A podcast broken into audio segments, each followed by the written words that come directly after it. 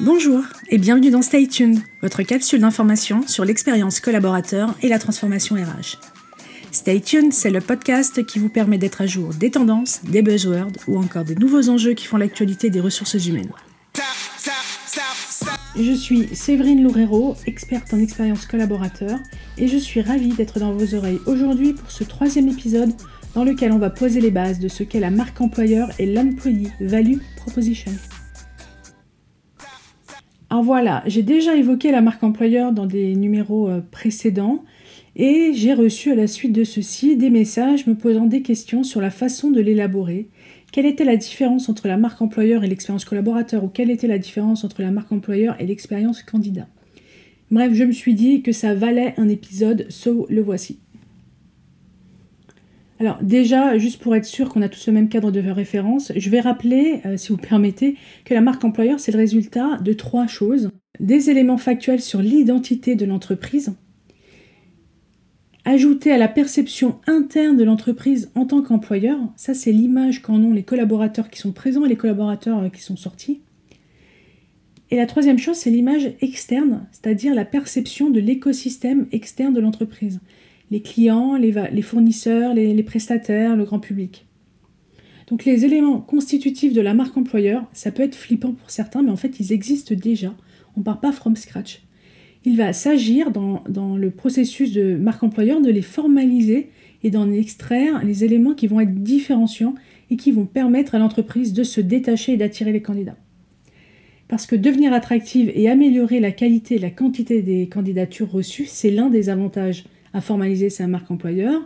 Et il y a aussi d'autres avantages qui sont de renforcer la, réputation pardon, de l'entreprise, euh, de diffuser une image euh, positive, de réduire le turnover, euh, parce que on va développer la fierté d'appartenance.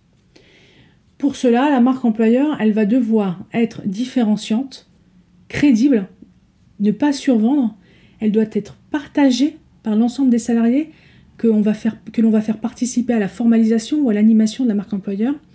Et surtout, elle doit être authentique, c'est-à-dire qu'elle doit être le reflet de ce qui se passe en interne.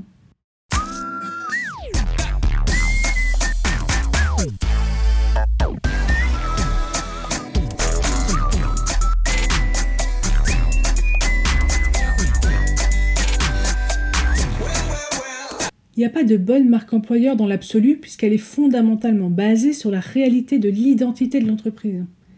Il n'y a pas un message ou un modèle de marque employeur qui marche à coup sûr sur toutes les organisations. C'est en répondant à ces prérequis que je viens de citer, le fait d'être différenciante, crédible, partagée et authentique, c'est en répondant à ces prérequis-là que la marque employeur va devenir un levier pour répondre aux enjeux d'attractivité, de réputation et de fidélisation. On l'a vu, le premier pilier constitutif de la marque employeur, c'est l'identité de l'entreprise. Pour pouvoir répondre à la question qu'est-ce qui nous, définit, pardon, moi je suis une grande fan de l'EVP. L'EVP, c'est donc l'Employee Value Proposition, pardon pour mon accent anglais, euh, qui en français veut dire proposition de valeur pour le collaborateur. J'aime beaucoup l'EVP parce qu'elle porte en elle la notion de collaborateur client à qui l'entreprise va créer de la valeur. Et ça, c'est vraiment quelque chose euh, de, central dans l'expérience collaborateur. Le VP doit répondre à cette question. Et on va y formaliser les valeurs. Alors, euh, je vais faire une parenthèse sur les valeurs. Je ne sais pas si j'y consacrerai euh, un épisode peut-être.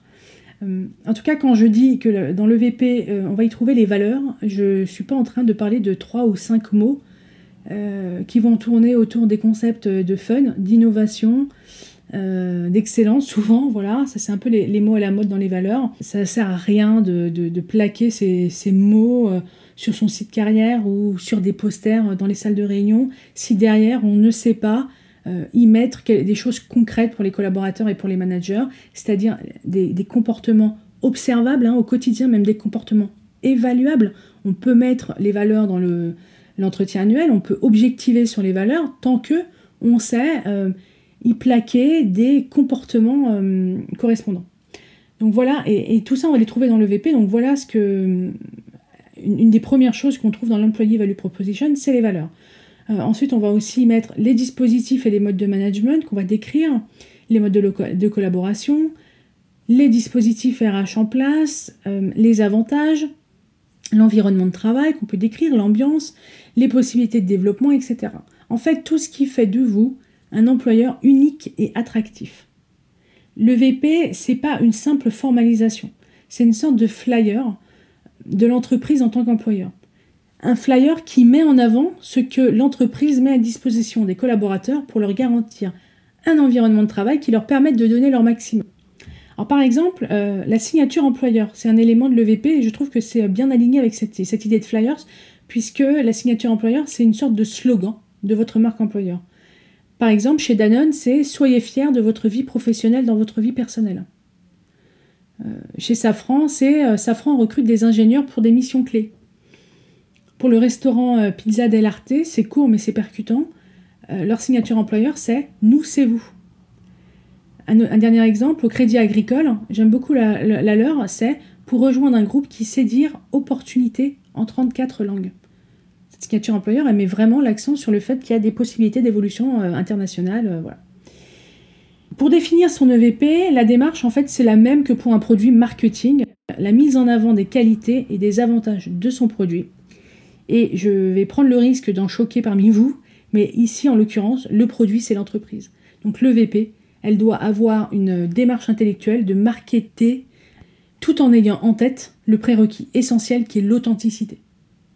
Et si vous n'avez pas vu passer ce sondage désastreux qui, moi, m'avait franchement euh, fait mal à la tête, euh, vous avez peut-être échappé à ce chiffre dingue, qui est que 14% des salariés français perçoivent un parfait alignement entre le message véhiculé par leur entreprise et ce qu'ils vivent au quotidien. 14%. 14%, euh, ça veut dire qu'il y en a 86 qui trouvent que la marque employeur n'est pas alignée avec ce qu'ils vivent au quotidien. C'est énorme. Et je trouve qu'il y a pas mal d'articles et de discours de professionnels qui contribuent à ce chiffre, euh, selon moi, hein, parce qu'ils traitent la marque employeur comme un élément détaché, comme un, dispositif de communication uniquement. On obtient alors de superbes affiches et de très beaux slogans, mais qui ne reflètent pas la réalité de l'expérience que vivent les collaborateurs en interne et qui aboutissent à ce 86% euh, qui estiment que la marque employeur n'est pas alignée avec, euh, avec ce qu'ils vivent au quotidien. C'est pourquoi moi, je considère que la marque employeur, elle doit être intégrée à l'expérience collaborateur et qu'il ne fait pas sens de la traiter séparément. Et j'espère vous en avoir convaincu. Stay tuned, c'est fini pour aujourd'hui. Si l'épisode vous a plu, il plaira aussi sans doute à vos collègues et à votre réseau, à qui vous devriez donc le partager. L'autre moyen d'exprimer que le podcast vous plaît, c'est de le noter dans l'application en lui mettant un maximum d'étoiles. Merci d'avance. Aussi, n'hésitez pas à m'indiquer dans les commentaires le sujet que vous souhaiteriez que je décrypte dans un prochain épisode. Stay tuned revient dans deux semaines. D'ici là, restez à jour en suivant la presse review tous les vendredis sur mon compte LinkedIn ou sur mon site pointdecontact.fr. À bientôt!